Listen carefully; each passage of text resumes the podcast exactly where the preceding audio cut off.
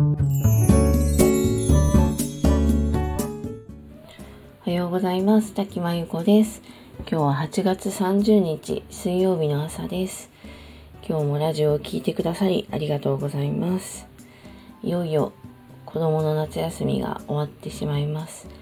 宿題もちょっと割り切ってなくて大丈夫かなと思ったりしてますけれども、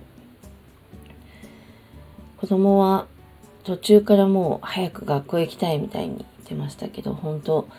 ないものねだりなんだなというふうに思ったりしています。さて今日は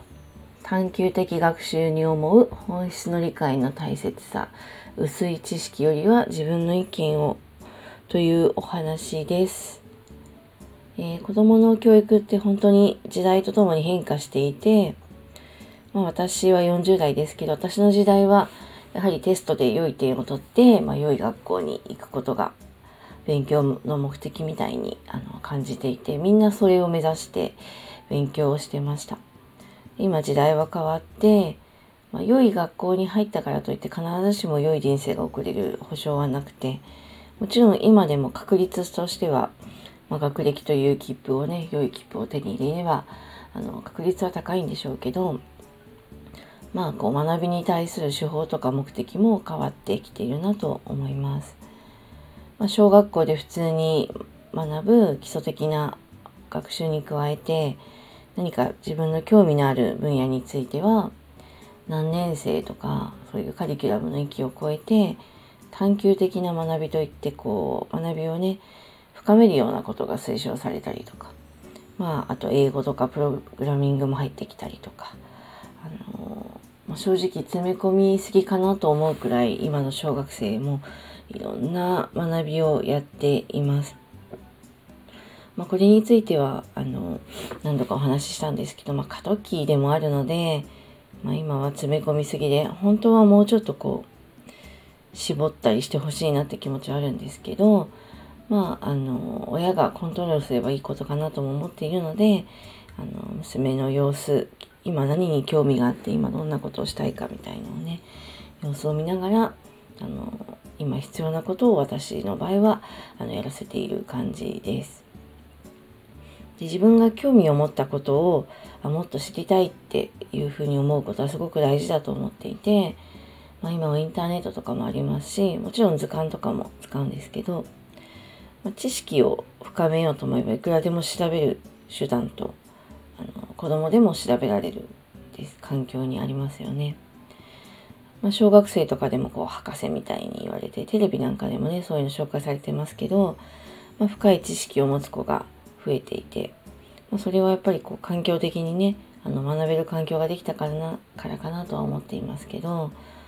ただあの私は、まあ、知識ももちろん大事なんですけど、まあ、自分の意見考察という方がより大事だと思っていて、あの今知識をいくらでも得られる状況になった分、なんかこう理論武装というか知識で固めてるようなあの子もすごく見受けるようになったなと思っているんですね。で、知っていることと本質を理解していることの違いってすごい大きな差だと思っているんですけど、子供の場合あのもうすっごいたくさん知っていることが偉いみたいに思っている子も多くって、今大人でもこう分かった気にさせられる本みたいのがすごく流行っていて、ちょっと読んだだけで分かった気になる本が流行るくらいですから、このあたりすごく難しいことではあるんですけど、でも子どものうちから知識はいっぱいあるけど、自分の実体験が少なくてあんまり本質を理解できていないみたいな子どもにはなってほしくないなっていうのが私の考え方としてはすごくあるので、そうならないようにすごく気をつけている部分はあります。あれも知ってるこれも知ってるって、まあ、ある程度自分の努力で身についたものだったらそこは、まあ、自尊心を持ってもいいと思うんですけど、まあ、あのちゃんと本質で理解しているのではなくて、ただまあ難しい言葉をいっぱい知ってるとか、あのまだ習わないようなことをいっぱい知ってるとか、まあ、知ってるだけではあんまり偉くないってことを、まあ、私は結構娘には言っていて、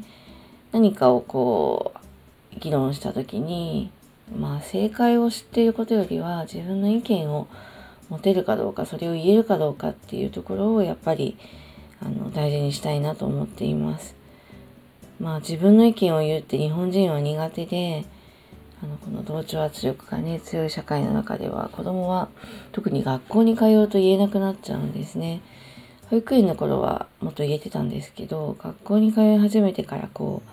う、まあ、先生が求める正解みたいのを、まあ、空気を読んで言うことが増えてきたので余計に言えなくなってるんですけど、ただあのその中でどんどんあえてね、あなたはどう思うのって自分の意見を言ってみなって言って、まあ、それが合ってる合ってないじゃなくて、とにかく、まあ、自分なりの意見を持って、でさらにその例えば自分の考えた仮説が正しいかどうか、あとは体験してみるとかも含めてあの探求をしっかり深めることは大事だと思います。で子ども自身でできないことはこっちからこういろいろフォローしたり、なんかちょっとこうきっかけを与えてあげたり、あのサポートは入れるんですけど、まあ、今やる気スイッチみたいのもよく言われてますけど、まあ、人にやる気スイッチを入れられないと動けないみたいなのって、まあ、自分の主体的な学びができないってことなので、まあ、それってちょっと、まあ、残念だし、まあ、そういう大人もいますけど危ないなと思っちゃうので、やっぱり自分から自分の考えを持って主体的に学べる状況になることがすごく大事かなと思っているので、まあ知識だけを知るだけじゃなくて、それを深めること、あと体験すること、このあたりをあの浅い知識にならないようにあの子どもと一緒によくこう一緒に探求することもねよくやってますけど、あの深められたらなと思っています。今教育格差にもついてもすごく言われていて、私みたいなシングルマザーはね格差があると言われる方ですけど、確かにこうお金をかけて体験できることには限りがあると思うんですけど、工夫すればお金をかけなくてもあの体験できることもたくさんあると思うので、このあたりはあの親がね頑張って工夫すれば、もちろん皆さん忙しくて余裕がなくて私自身も余裕はないんですけど、まあ、でも子どものためにねあの子どもの学びのためにいろいろ考えて工夫したりはしています。こう分かった気になった、こう知ったかみたいな子どもが増えるのがすごいちょっと怖いなと思っているので、それが本質の学びになるようにサポートしたいなと私も常々いろいろ試行錯誤しています。ということで今日は探究的学習に思う本質の理解の大切さ、薄い知識よりは自分の意見を持ってほしいというお話でした。今日もラジオを聞いてくださりありがとうございます。そしてこのあたりは、えー、ノートの記事により詳しく書いていますので、えー、ぜひ読んでみてください。それでは今日もラジオを聞いてくださりありがとうございました。滝真由子でした。この辺りで失礼いたします。